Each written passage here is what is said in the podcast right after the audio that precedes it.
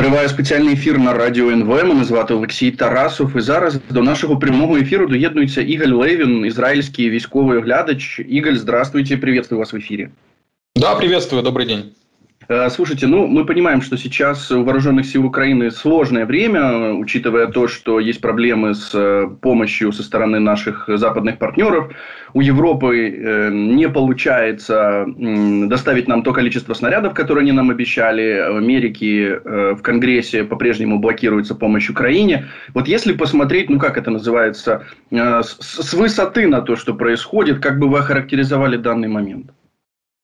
С высоты, смотрите, э, тут не нужно как бы быть каким-то экспертом, э, специалистом. Можно просто промониторить, открыть э, тот же Deep State проект, да, карту. И у них есть там вот, можно отматывать время. День, неделя, месяц, несколько месяцев. И увидеть, что Россия планомерно массы свои продавливает. То есть она давит. На таком участке захватили посадку, на таком участке раз, захватили разрушенную там, половину села какого-нибудь. На таком-то участке там они где-то вот проникли, как вот в Авдеевке есть, да, по этим трубам вот, водосточным. То есть, когда это вот э, единичная какая-то ситуация, это кажется как бы каким-то вот не, не глобальным. Если мы рассматриваем в протяжении времени, мы видим, как они просто давят. Большими потерями, вот. Весь мир сейчас облетает кадры из-под Авдеевки, где просто их там разматывают. Вот. Э, но они все равно продолжают вот, э, давить. То есть их это никак не останавливает. Как говорил Залужный очень правильно, что это бы остановило любую другую армию, такие потери вот, в мире. Вот, но э, не их. Э, и единственное, как можно это все остановить, да, это количество у вас э, железа. То есть количество снарядов, боеприпасов и так далее. И вот что у нас заявляет, например, тот же Борель, да, вот заявил, вот э, новое заявление появилось, что э, европейские производители должны перестать продавать там снаряды э, другим странам, которые не воюют, потому что, ну, как бы у вас нет войны, а все перенаправить в Украину. О чем это говорит? Это говорит о том, что Борель прекрасно понимает, что есть мощности. То есть есть снаряды, на чем этого не говорил бы. То есть, если бы снарядов вообще бы не было, в принципе, то есть, ну, какие-то есть объективные причины, там, ну, разруха в производстве, незапущенной мощности, саботаж, ну, и так далее, он бы такого не говорил. Если он такое говорит, значит, есть контракты. Значит, действительно, есть страна А, которая передает стране Б, и страна А не воюет, и страна Б не воюет. И это выглядит немножко странно на фоне вот происходящего в Украине. Если вы говорите, что вы на страже а, Украины и готовы ее защищать, вот, то почему тогда нет приоритетов как бы очень, очень правильное заявление Бореля, но почему-то делается в 2024 году, на минуточку в феврале как бы месяца. И это только заявление, как бы рекомендация.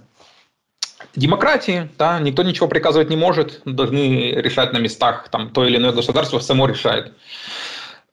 Если там до этого думали давать танки, не давать танки, то сейчас, допустим, ну, Германия, например, то сейчас там Рейнметалл подписала очень такие плотные контракты с Украиной там, на годы вперед, включая 25 год, где там боевые машины, вот снаряды, вот системы, что там до лагерей полевых и так далее, это все.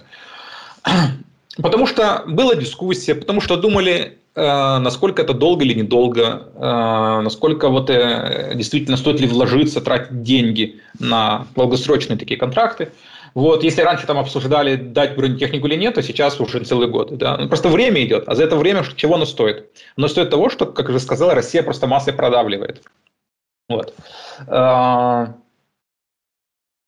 И это же как бы нужно понимать, что вот этот вопрос о массе, а вот, вот, когда просто у солдат много у врага, у врага просто их очень много. Вот это главный центральный дискуссионный вопрос как у израильских военных, так и у западных.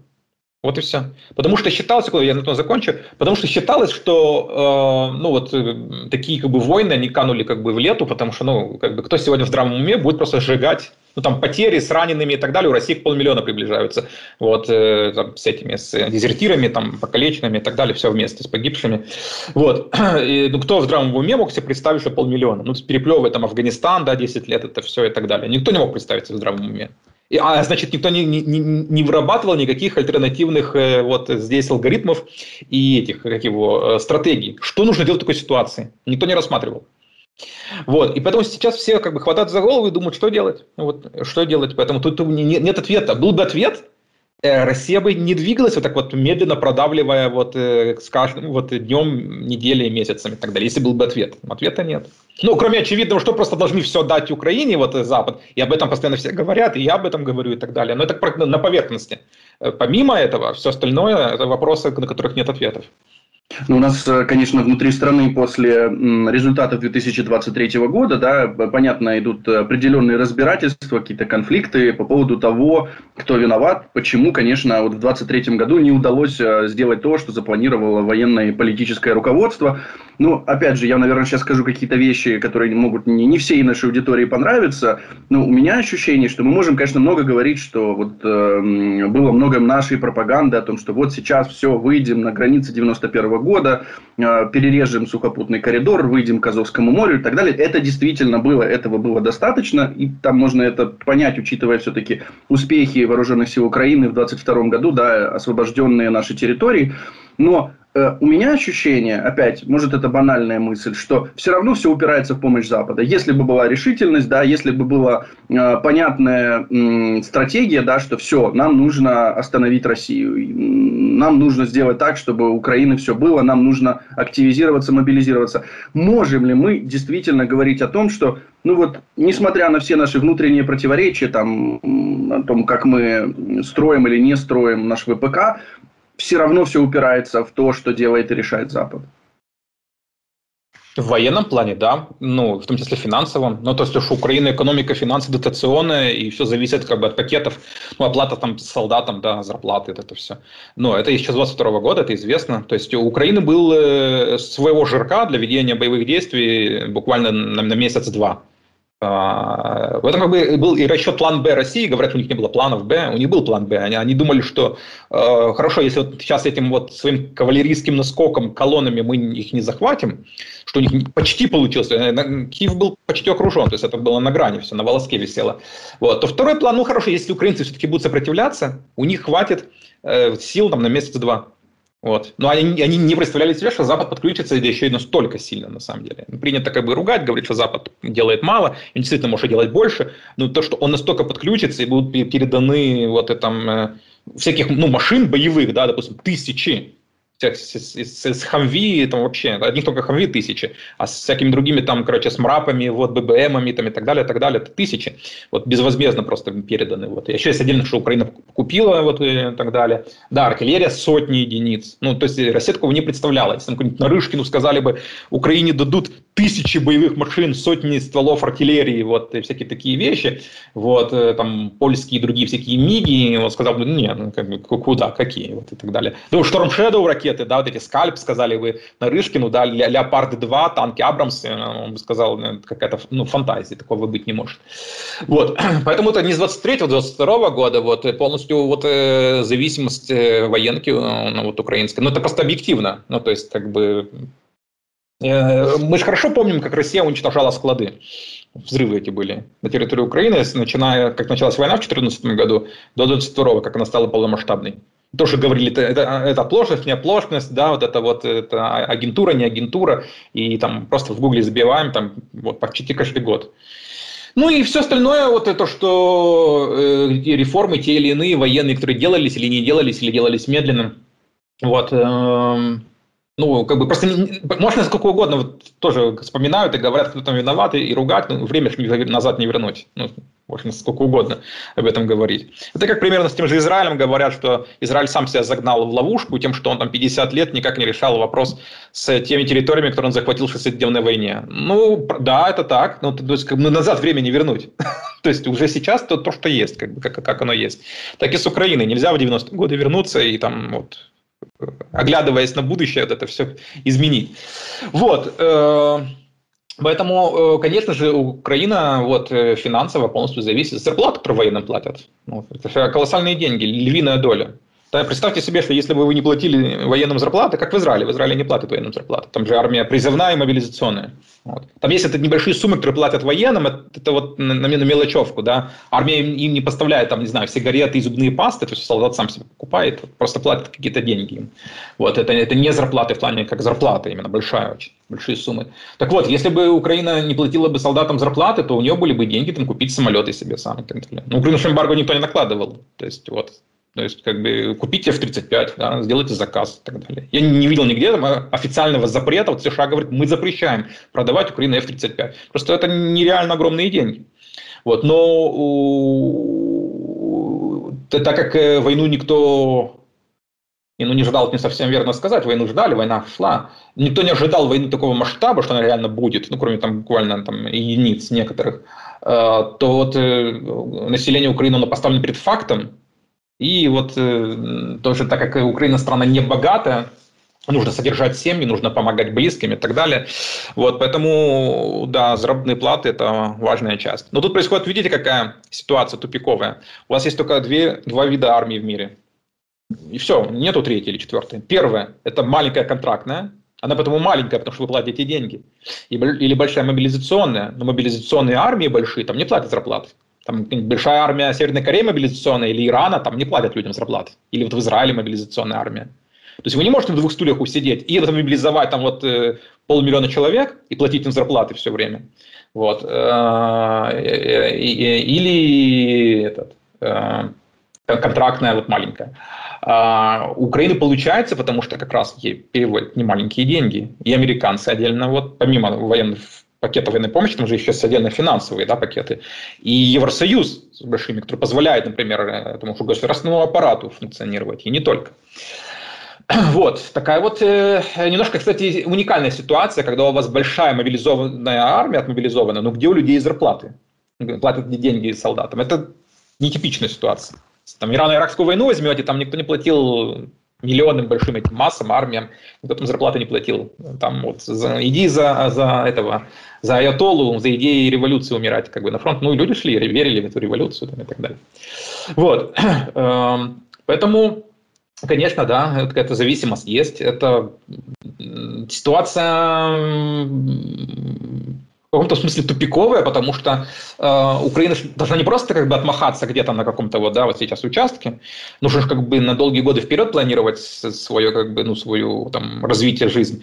Но вот здесь нужно это планировать только в спайке вот с Западом вместе. Ну, поэтому, когда говорят, что в конечном итоге все-таки место Украины в НАТО и в Евросоюзе, это говорится не потому, что там вот западный там, путь развития, это все и так далее, но потому что вот тот же, опять же, э, кто-то, а да, Борель приезжал когда ну, в Украину и был на, этом, на одном предприятии беспилотников и говорит, у Украины есть потенциал ставить сети. Вот. Э, что же подразумевает? Он же это говорит, технологическая держава, он говорит. Он же это говорит не для красивого словца, что в смысле давайте вот сейчас украинцев как-нибудь подбодрим. Он не для этого совершенно. Тут как бы нужно читать контекст. Но имеется в виду, что есть большой потенциал в глобальный западный рынок интегрировать Украину, у которой есть потенциал. Вот не просто аграрную продукцию, как бы вот ее там э, поставлять да, миру, вот, быть таким аграрным государством в 21 веке, когда как бы западный мир это хай-тек как бы, государство. Вот, тот же какой-нибудь крохотный остров Тайвань, он на чем поднялся? как раз на мозгах, да, технологической. Да, да, вот, на чипах. И, и, а? На чипах, на чипах, да, да. Да, да, на чипах, но не только, да, это все. Да, там вплоть до компьютеров всех их остальных и так далее. Вот. А, и вот, как бы, если вот в эту сторону смотреть, да, мы зависим от Запада, да, мы интегрированы в их потоки финансовые, все, что у нас есть, мы это, но это, это не в одну сторону игра, если вы нам это все даете, и мы сражаемся, наши граждане гибнут, то будьте добры, пусть мы станем частью вашего мира, с определенными вот интегрированы не просто как э, глобальная аграрная, да, которая поставляет им продукцию, а которая вот в том числе может давать какие-то ноу-хау, давать какие-то там инновации, военные в том числе, да, стать там, военным хабом стать. Вот. Я, помните, у вас говорил, что у Украины есть возможность выйти на рынки вооружения, она, конечно же, остается. Там, что касается дронов. Хотите приятную вещь скажу, это украинцы не знают, потому что это на, иври, на иврите было интервью, но не переведено там, ни на русский, ни на украинский и так далее. Недавно там есть такой генерал Брик, вот, э, израильские, вот, который, один из многих генералов, который говорил, что вот будет большая там атака, наступление, там и Хизбаллы, и Хамаса, вот его никто не слушал, не верил. Он говорил, что армия Израиля не готова, вот, э, и он оказался прав, всякие такие вещи. И по-прежнему говорит, что там большой войне с Ираном Израиль не готов. Вот. Так вот, этот генерал Брик дал там интервью такое на нишевому каналу небольшому, это не все израильтяне видели. Я это послушал, так как я слежу за этими всеми там деятелями. И он говорит, что он и его собеседник вместе, они говорят, что та же Украина опережает, конечно же, Израиль вот в вопросах там беспилотников дронов. Это действительно так. Потому что и живой опыт настоящий есть. Ну, имеется в виду там не какие-нибудь беспилотники эти большие, эти огромные, да, имеется в виду эти вот коптеры, FPV, конечно же. И, и самое главное, организационная структура, уметь этим пользоваться. То есть я уверен, что какой-нибудь там Мадяр с его командой, он может столько научить как бы израильтян и израильских военных, ого-го, он просто может сесть и там целыми месяцами их обучать и показывать, как что нужно действовать. Да, как там эти места и дронов, вот кошмарить врага, например, всякие такие вещи. Вот. Это вот израильский генерал говорит, и там его собеседник, вот интервьюер. Вот. Э, то, что мы отстаем от многих там государств и так далее, и там вот Украина, которая российско-украинская война там, и так далее, всякие такие вещи.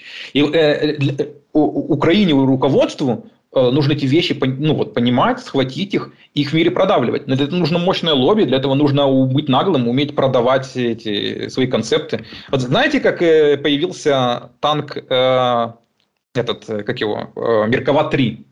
Когда были Меркавы, Меркава-1, Меркава-2 и так далее. Там был инженер, вот. Один из инженеров, вот, он хотел э, как раз, когда разрабатывали тот же танк Меркава-3, а танк Меркава-3, он намного более совершенный и передовой, чем Меркава 1 и 2. То есть, это такая революция была, рывок резкий. Да? Вторая Меркава – это улучшенная первая Меркава, а третья Меркава – это фактически уже новый танк.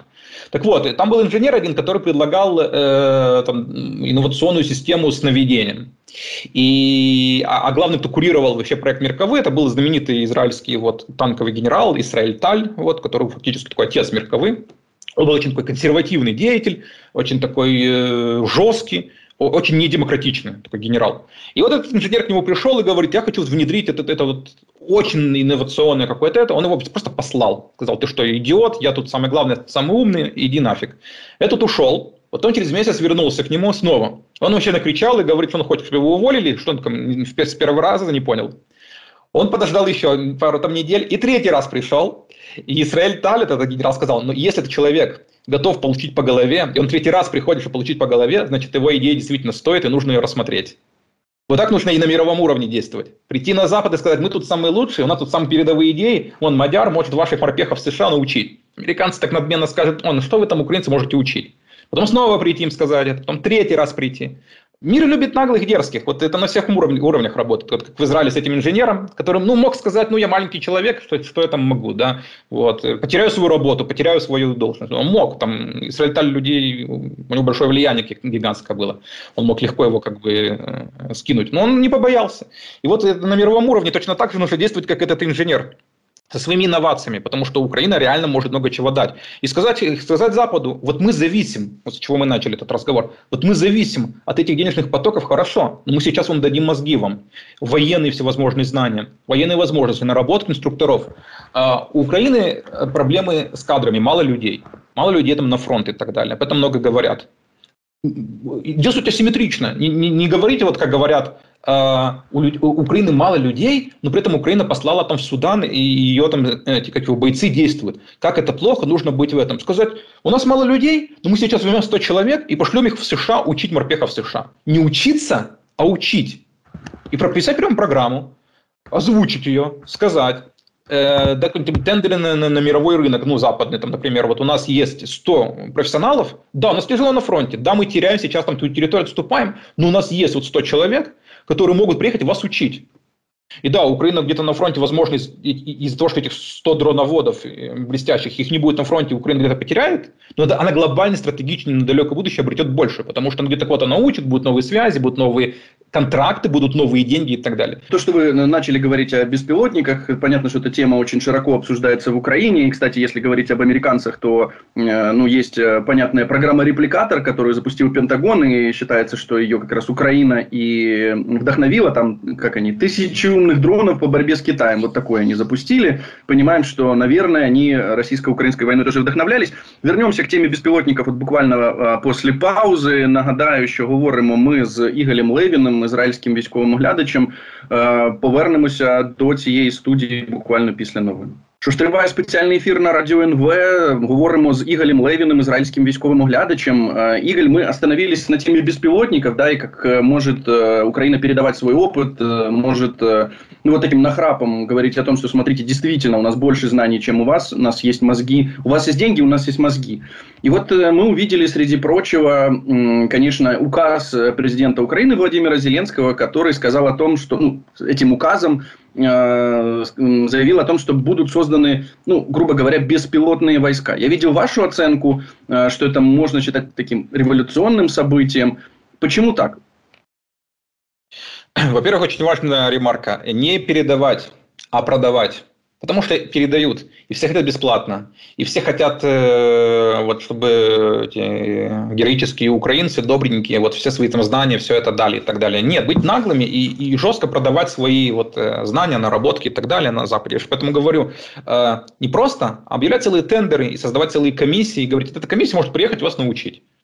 И все, все знают, э, что украинские там, те же дроноводы делают на фронте. Все прекрасно понимают, что это не блеф, что это реально не могут приехать научить. Тогда. То есть, да, важно не передавать. Потому что учатся, да, конечно же, под влиянием там, в США и не только в других странах э, реформы или изменения происходят под влиянием и вдохновением вот от э, российско-украинской войны и так далее.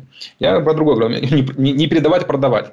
Насчет э, рода войск, ну такого нигде нет, как бы. Э, род войск именно беспилотных систем, то есть отдельные прямо войска. Есть там какие-то вот, ну как это называется, господи, как, ну, крыло при ВВС, да, где-то какой-нибудь есть, э, корпус, вот, ну по-разному вот называться, да. Э, причем там беспилотные системы такие классические, ну как, как, как Байрактар то есть какие-то такие беспилотники или как израильские большие беспилотники. Но создать род войск, э, где, например, будет, э, вот как сейчас батальоны есть тоже Мадяра, вот, э, Абубас, вот, э, начали с маленькой группки, по сути, да, Мадяр. А, то есть, когда у вас есть целые батальоны и целые там полки, вот, э, систем такие, как FPV, например, и не только там наземные дроны, например, и так далее. Вот. Это, это новое. То есть понимаете, как вот в Первой мировой войне, когда появились танки, концентрировали вот много танков вместе. Было такое. В той же Первой мировой был случай, когда там много танков вместе собрали. Но организационно не знаю, как их используют долго, до 30-х годов, когда там, помню, в той же Германии, которые были в авангарде всех этих вещей, Будериан тогда пришел сказал, давайте дивизию сделаем целую, организационно танков. То есть это целая дивизия, не просто пехоты, куда дали много танков, а именно танковая дивизия которая означает э, определенные логистические не только как бы там вещи. То есть, а, когда вы создаете целый род войск, это в первую очередь э, оргструктура, это командующий этим родом войск и так далее. Но тут самое важное, чтобы это действительно все как бы было. Вот, чтобы не было так, что ну, заявилось а по факту, например, тех же дроноводов, например, там оказывается ситуация, как была недавно, которая даже Залужный на эту ситуацию реагировал, когда дроноводы оказались, что они в окопах оказались. Когда в Авдеевке погибли, да. Вот, такая да, ну, представьте себе ситуацию, когда у вас просто такой низовой уровень, ну, реагирует главнокомандующий Залужный на это через все инстанции, то есть это через командира взвода, роты, батальон, это, это уму непостижимо, это вообще такого быть не должно в принципе. Не должен никогда опускаться до такого уровня. Если опускается до такого уровня... То есть главнокомандующий даже батальонами не занимается. Главнокомандующий не должен знать, что с батальоном происходит. Это не его уровень. Он смотрит уровень как бы бригад, корпусов и так далее. Вот. А, так вот, чтобы тут тоже не было такой ситуации. Вот. Но это, опять же, это генштабу и высшему руководству украинскому за этим следить, что если такое создается. Потому что, ну, например, Одна из э, слабостей украинского э, э, общества – это низкий уровень доверия к власти. Потому что есть постоянное ощущение, что обманут. И это постоянно можно слышать от тех же украинцев, например, как, не знаю, с, там, с ТРО, например, было. Долго-долгие годы не было закона ТРО, ну, была структура, об этом говорили, люди шли, были добровольцы, создавались эти костяки э, этих э, будущих бригад ТРО, они были как бы пустые, но были эти э, оргструктуры. И были люди, которые где-то даже много там собирали, там 100 человек, например, занимались и так далее. А потом буквально за несколько месяцев до начала войны объявили закон ТРО, в котором было сказано о том, что ТРО можно использовать в том числе ну, в любой точке. Как бы. Вы защищаете не только свой, свой район, у вас могут ваши подразделения куда-то послать. Почему власть так сделала, мне абсолютно понятно. То есть я понимаю, то есть власти нужна была просто масса. Это, это понятно. Вот. Но то, что сначала как бы долго об этом говорили, там закон Кривоноса тоже циркулировал, очень много об этом тоже говорили, который как раз подразумевал, что кто защищает только в своей как бы, области. По закону, помню, Кривоноса первого там не было такого, что человека из одной области посылают в другую. Вот. А, а ну, и вот люди подписывались, потому что представление как бы ТРО вообще во всем мире и так далее, оно именно такое. То есть мало где так, что вы, ну, территориальная оборона, называется территориальная оборона, что ты свою как бы, территорию защищаешь. Вот. А, и таких вот ситуаций как бы появляется много, и у людей как бы низкий уровень доверия. Поэтому власть очень важна. Если заявлено создание рода войск беспилотных систем, это род войск беспилотных систем. Он никакого отношения не имеет э, к штурмовикам, к штурму и всякие такие. Ну, они поддерживают штурмовиков, но имеется в виду, что они сами, сами не, не, не являются это. Вот. Это самое, здесь самое важное. А второе, это чтобы вся эта оргструктура, это все как бы между вот, стульев не, не попадало, чтобы действительно это все было, ну, было создано. Потому что есть люди, есть дроны, есть наработки, есть талантливые операторы, все есть. То, то, то есть э, грамотно это организовать. То есть у Украины все есть, и в многих аспектах, то, что в дронах касается, выше, чем, чем тех же русских, на голову или на две. А дальше вопрос о органайзинге. Поэтому это действительно очень крутое событие, это очень важный закон, это очень классно. Он действительно во многом снизу сделан. Это не то, что как бы такой Зеленский пришел, подумал, давайте сделаем род войск. Нет. Он просто отреагировал и на статью Залужного. Он отреагировал на то, что снизу, он видит, видит все эти изменения и так далее. Вот. Э, и можно сколько угодно потом говорить, там, популизм, не популизм, э, все политики популисты, это не имеет значения, как бы, в том числе на войнах в любых странах. Вот. Главное, э, если зеленый свет разрешается, делается ли это. Вот это самое главное. Да? Там, мне, как дроноводу, например, вообще абсолютно плевать, почему то или иное решение было принято. Главное, что оно принято. Вот. А следующий этап, чтобы это все между стульев не попадало, йорк-структура действительно начала выстраиваться, и, и это все принесло какие-то плоды. Ну вот, знаете, мы с вами, наверное, с самого начала, когда вы присоединились к нашим эфирам, э, договорились, что вот мы не говорим о политике, мы говорим, ну, грубо говоря, о военном искусстве. И понятно, что вот э, частью того, что сейчас обсуждает украинское общество, и вы сказали, что одна из его слабостей – это как раз низкий уровень доверия к власти, это то, что может происходить с Генштабом, то, что может происходить с главнокомандующим.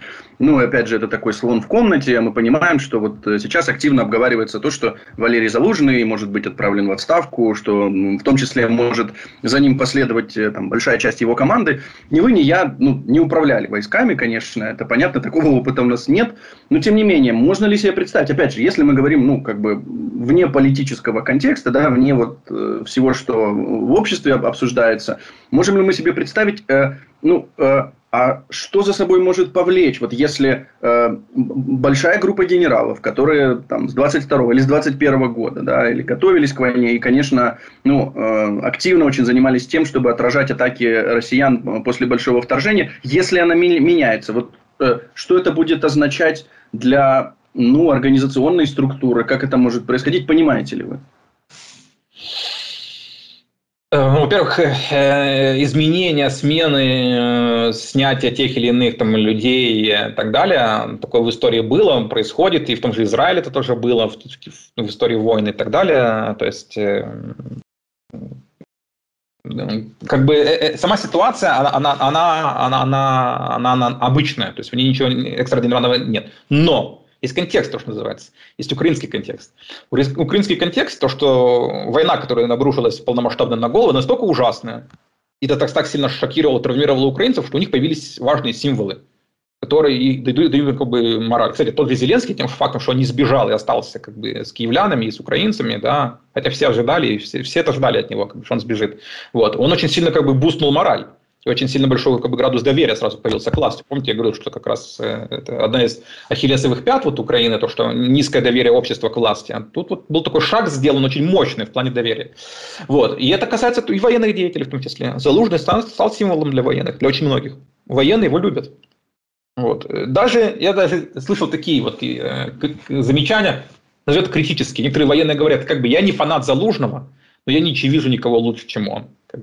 И вот э, это, это, это, скажем так, самое критическое, что я слышал от военных про Залужного. Я не слышал ни одного военного, который про Залужного не сказал бы плохо. Вот. Э, он символ для военных, а символы и моральное состояние боевых, э, боевых ну, подразделений, войск, оно очень важно на войне. Потому что это величина, которую вы не можете измерить. Никакими социологическими исследованиями никакими политехнологическими вбросами или так далее вы не измерите настоящее, ну, реальное состояние. Почему война считается, что война – это не наука, а искусство, art of war, да, вот, э, да, ремесло, там, на, крайне, на крайняк. Вот, потому что у вас есть как раз величины, которую вы не можете измерить. Вот. И одна из таких величин, важнейших, кстати, недавно, сейчас вот имя не вспомню, к сожалению, но вышла на Warren the Rocks американская новая аналитическая статья, разбирающая украинский опыт, и там сказано как раз, что то, что никто не мог знать и никто не мог предугадать, как себя поведут украинцы при полномасштабном вторжении. В том числе русские этого не а, Я читал, читал, это такой полковник Петит, да, э, а, ну Брайан, вот, да, Петит, да, да, да, да, да, да. Он говорит, что Путин, когда выступил и сказал, что там вот, ну, уничтожение Украины, украинцы не народы, не имеют права на существование, он как бы бустнул мораль. То есть он сказал, украинцы как бы сказали, ни хрена себе, как бы ты офигевший карлик. И все стали как бы вот сотнями тысяч мобилизовались вот э, в начале этого полномасштабного вторжения. Так вот, мы тоже, мы не, абсолютно не можем понимать, как э, среагируют войска, как среагируют солдаты, да, мораль. Вот, потому что Бывает, когда военный выполняет свою функцию. Например, э, начальник генштаба армии обороны Израиля Герция Леви, он просто выполняет свою функцию.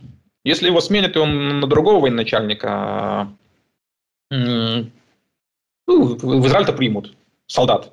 Ну, постоянно меняются начальники генштаба. У нас нет главнокомандующего, у нас начальник генштаба, который в том числе, он командующий сухопутными войсками, как бы попутно, израильскими, параллельно. Есть отдельно там воздушные морские, да, там флотоводцы. Вот, но у нас э, вот начальник генштаба, он и начальник генштаба, и сухопутными войсками командует, как, как главнокомандующий. Вот, и, э, и э, ну вот уйдет и уйдет, хорошо, как бы, и так далее. А здесь мы не можем понимать, знать.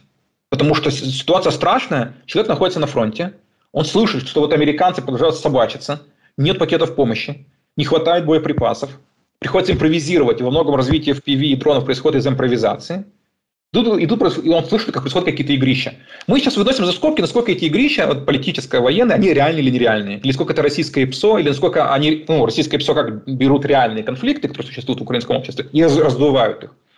Мы все это выносим за скобки, потому что солдату это неинтересно. Он не политолог, он не разбирается, он не понимает, э, он не социолог, он, и у него нет много времени читать большие аналитические тексты. То есть ему реально со всеми факторами объяснят и все точки над «и» расставят. У него просто нет на это времени. Он просто знает, что у него там есть вот, э, э, батя Залужный.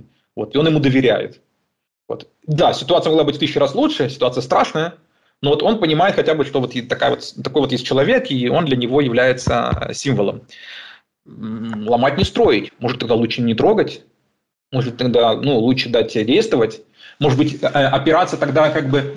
Вот Залужный человек умный, это видно по его текстам, да, вот э, когда он говорил, вот я просил там столько-то столько танков и так далее, да, столько танков ему не дали. Ему не дали 300 как бы этих, как его, Абрамсов или 300 этих, Леопардов 2, например, да.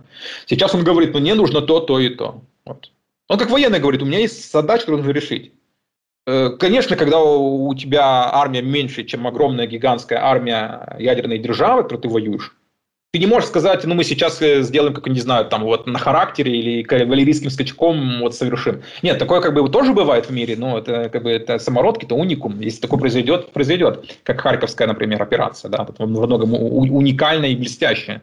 Вот, в том числе военные гении, украинских генералов, не только Залужного и других. Там, кстати, Сырский в том числе командовал как раз в Харьковской операции. И других вот, э, военачальников, э, ну или солдат, конечно же, и офицеров младших. Вот, э, но ты, ты не можешь на этом как бы строить планы, ты не можешь написать текст программный и написать, вы знаете, мы сейчас на характере возьмем кавалерийским скачком, вот там всех победим. Ты должен сказать, что тебе нужно для выполнения задачи, конкретно, по пунктам, раз, два, три, четыре. Он это говорит. И в том числе про технологии и военные все эти аспекты, связанные с дронами, роботами и так далее. И это же обращение к Западу в том числе, то, что мы с вами про это говорили, что э, финансы в том числе. Хорошо, вы не хотите дать снаряды, дайте нам много денег, чтобы мы производили FPV-дроны, например. И наземные сухопутные дроны развиваются, морские дроны. Вот. Как вот э, вы там не хотели ничего делать с Россией, чтобы разблокировать зерновой коридор, и э, Россия шантажировала весь мир да, голодом, Украина с помощью дронов, беспилотников сама разблокировала себе коридор и начала и почти довела сейчас вот до, до, до военного, до 22 года вот, э, показателя экспорта да, там, зерновых и продукции. Сама. Вот фактически вытирая ноги как бы Путина его планы вот э, тогда вот шантажировать весь мир. А э, могли бы, могла бы Украина создать все эти там вот Магура, да, и так далее, все эти дроны, такие брандеры, да, беспилотные, если бы у нее не было денег, это все деньги стоило, не маленьких денег. Никто сумму не озвучивает, но я подозреваю, что там как бы не маленькие суммы, все эти вот э, морские беспилотники, потому что они серийно уже производятся. Они уже унифицир, унификованы, да, у нас и так далее. И тем более там есть у флота свои, у СБУ свои, у ГУР свои и так далее. Это хорошо, это как бы это как такая вот здоровая конкуренция вот между военными всевозможными вот структурами. Который приводит к тому, что тонут э, российские корабли в конечном итоге. Вот. А, так вот, да, дайте денег, мы создадим таких вот наземных роботов, мы создадим таких-то роботов и так далее. Не хотите дать снаряды, не хотите дать танки, не проблема. А вот обратите внимание, как Залужный говорит, попросил танки, ему дали чуть-чуть совсем, не, не дали столько, сколько он просил. Он говорит, не вопрос, дайте роботов. Но роботов мы сами создадим, дайте деньги. И тогда решите задачи. Если вы не даете деньги и не даете танки, то я не могу решить эти задачи, и никто не сможет. Поставьте вместо Залужного э, Сырского, Буданова, неважно, до самого талантливого поставьте вообще человека. Ну, воскресите какого-нибудь там Ромеля и, поставьте. Если у него нет ни танков, ни средств, ни денег, он не сможет решить эти задачи.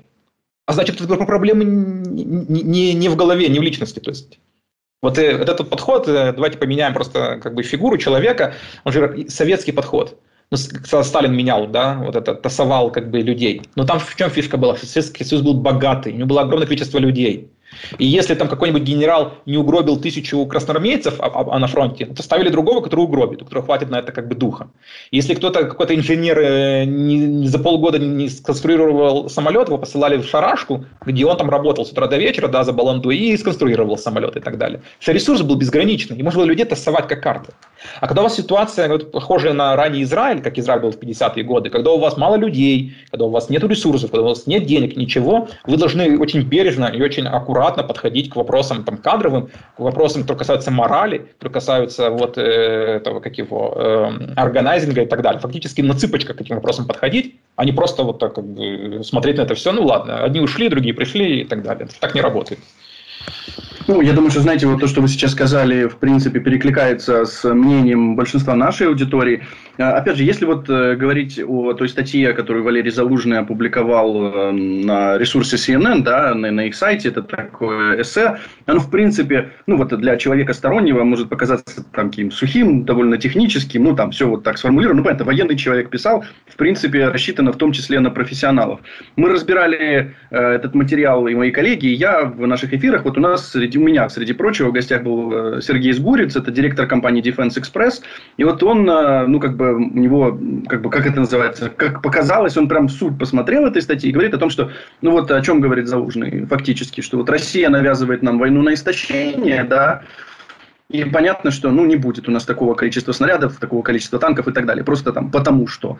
И э, наша война, это должна быть, ну, как считает э, Сергей Сгурец, что это должна быть такая война эффектов. В смысле, ну, имеется в виду, что э, у нас есть средства для того, чтобы, не для того, чтобы просто давить, да, или останавливать, для того, чтобы э, точечно уничтожать то, что нам нужно. И вот, в принципе, такой войной эффектов, ну, началом этой войны, каким-то зародышем, видят то, что происходит там с нефтяными объектами объектами в России. Да, там это Усть-Луга, вот этот их, э, господи, как его, Новотек, этот нефтяной терминал, или то, что там в Туапсе горело, или то, что вот буквально вчера Ижевск, да, там э, некий ракетный завод, и что-то там такое произошло, мы не знаем что. Э, действительно ли мы можем говорить о том, что, ну вот как это, войной эффектов можно остановить большую армию, которая привыкла воевать на истощение? Как я уже говорил, война – это искусство, то есть вы не можете точно рассчитать это сделаем там 2 плюс 2 минус там столько-то, столько-то, и тогда вот мы точно получим такой результат. Э, что очевидно, что точно, что действительно в войне на истощение симметрично, то есть бодаться с Россией, шансов Украины нет. Тут можно прямо сразу это говорить. То есть, если Украина решает э, воевать с Россией по ее правилам, э, у Украины нет шансов. Она проиграет. Потому что у России всего больше. Всего больше, абсолютно, во, по всем показателям фактически. Ну, кроме каких-то там частных, ну, глобально. Это говорит о том, что Украине нужно действовать асимметрично, это уже не война на истощение. Это да, это можно расшифровывать, когда вот эти вау-эффекты. Вот, э, вот опять же, э, самый, я уже это говорил, повторю, самый хороший пример это Черное море, как Украина сама разблокировала. Так, нужно экстраполировать это на всю армию, на все подходы, все остальные. Я много раз говорил, что нужно бить по территории России и нужно э, переносить войну туда. И, кстати, вот Данилов недавно это тоже сказал, все объекты военные, которые находятся на территории России, должны быть уничтожены. Там много объектов, и они в городах находятся, и к этому относятся и мосты, железные дороги там, и так далее, это все, и фабрики военные. То есть там военные объекты это не просто там полторы базы, да, и так далее. Ну вот сейчас начали, но опять же, видите, 24 год, об этом надо было говорить еще в 22 году, как бы на такие вещи. Ну, пусть так медленно идет, но как бы у Украины как бы особо много времени нет. Вот, в принципе, и у России много времени нет, но у Украины, опять же, она просто слабее по всем показателям. Вот, э, и вот то, что э, все эти вот э, нефтебазы перегоночные и так далее, да, для России это очень важные как бы, такие и болезненные вот элементы, по которым как бы удары, это, да, это существенно. Но это не только на этом, вот, не только в этом заключается. Вот это же, как я много раз говорил, это действительно создать ситуации такие, когда на территории России идут боевые действия. Не ДРГ. ДРГ России не, не интересно. У них на территории Кавказа после второй этой вот кампании в Чечне э, было, когда карательной, у них там была потому что ситуация с КТО, контртеррористическая, которая была годы, и там у них погибали оперативники, и вот ичкерийцы там бегали по этим по горам, они там воевали, ну, им, им, им норм. Ну, там ичкерийцы бегали по горам, а здесь по лесам будут бегать украинцы. То есть полноценные боевые действия. А как спровоцировать, чтобы была война на территории России? Это вот э, большой вопрос и ГУРу, и руководству Украины, в том числе, и Зеленскому, кстати, как верховному главнокомандующему, и Залужному тому же и так далее. Потому что ГУР – это операции. Это операции все-таки, да, это вот, э, э, а что вы прямо война, война, это, это уже вопрос к верховному главнокомандующему и главнокомандующему.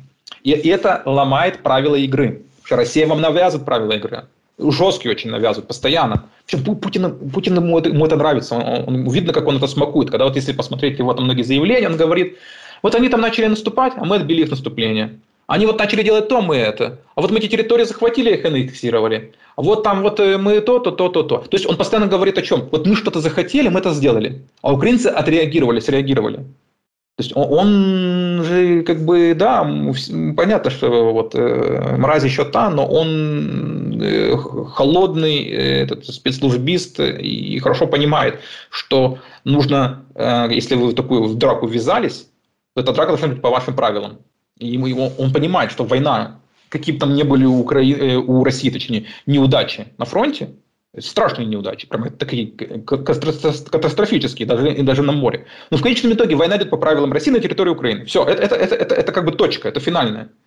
А Украина самое важное взять это изменить. Чтобы Путин выступил и сказал, вы знаете, вот там в Белгороде какие-то вот три группировки, там, короче, сожгли пол Белгорода, мы, мы не знаем, что с ним делать. Надо вот мир, надо совбез ООН собирать и так далее, спасать Белгород, который там сейчас, как будет, будет экологическая катастрофа. Миллион людей идет в Беларусь, а Лукашенко в панике закрывает границы, и у нас вот, эм, да, так, вот такая ситуация. Чтобы вот, как бы Зеленский как бы сидел, как, вот, как, как Путин сидит, и отвечал и говорил такой, вот а у них там что-то это, ну ладно, мы, мы будем ларч, мы там впустим, не знаю, там тысячу или две тысячи беженцев, которые там готовы и так далее, да, а РДК возьмут этих людей как себе этим присоединят. Вот, вот как бы в эту сторону двигаться, вот, а, а не в сторону того, что в прошлом году было. Но опять же, это, как бы я, я, я не в правительстве и не в Генштабе, почему начали наступать прямо на укрепление, вот, э, в лоб, я не знаю. Э, у них больше информации, им виднее, почему так было. Да, мы это понимаем. Но, опять же, Путин окажется напуганным. За это время мы видели только, когда была э, вот этот поход справедливости Пригожина, да, который понятно чем закончился. Именно, это очень хороший пример, когда перепугались, да. Вот, создавать такие вещи, создавать походы Пригожина.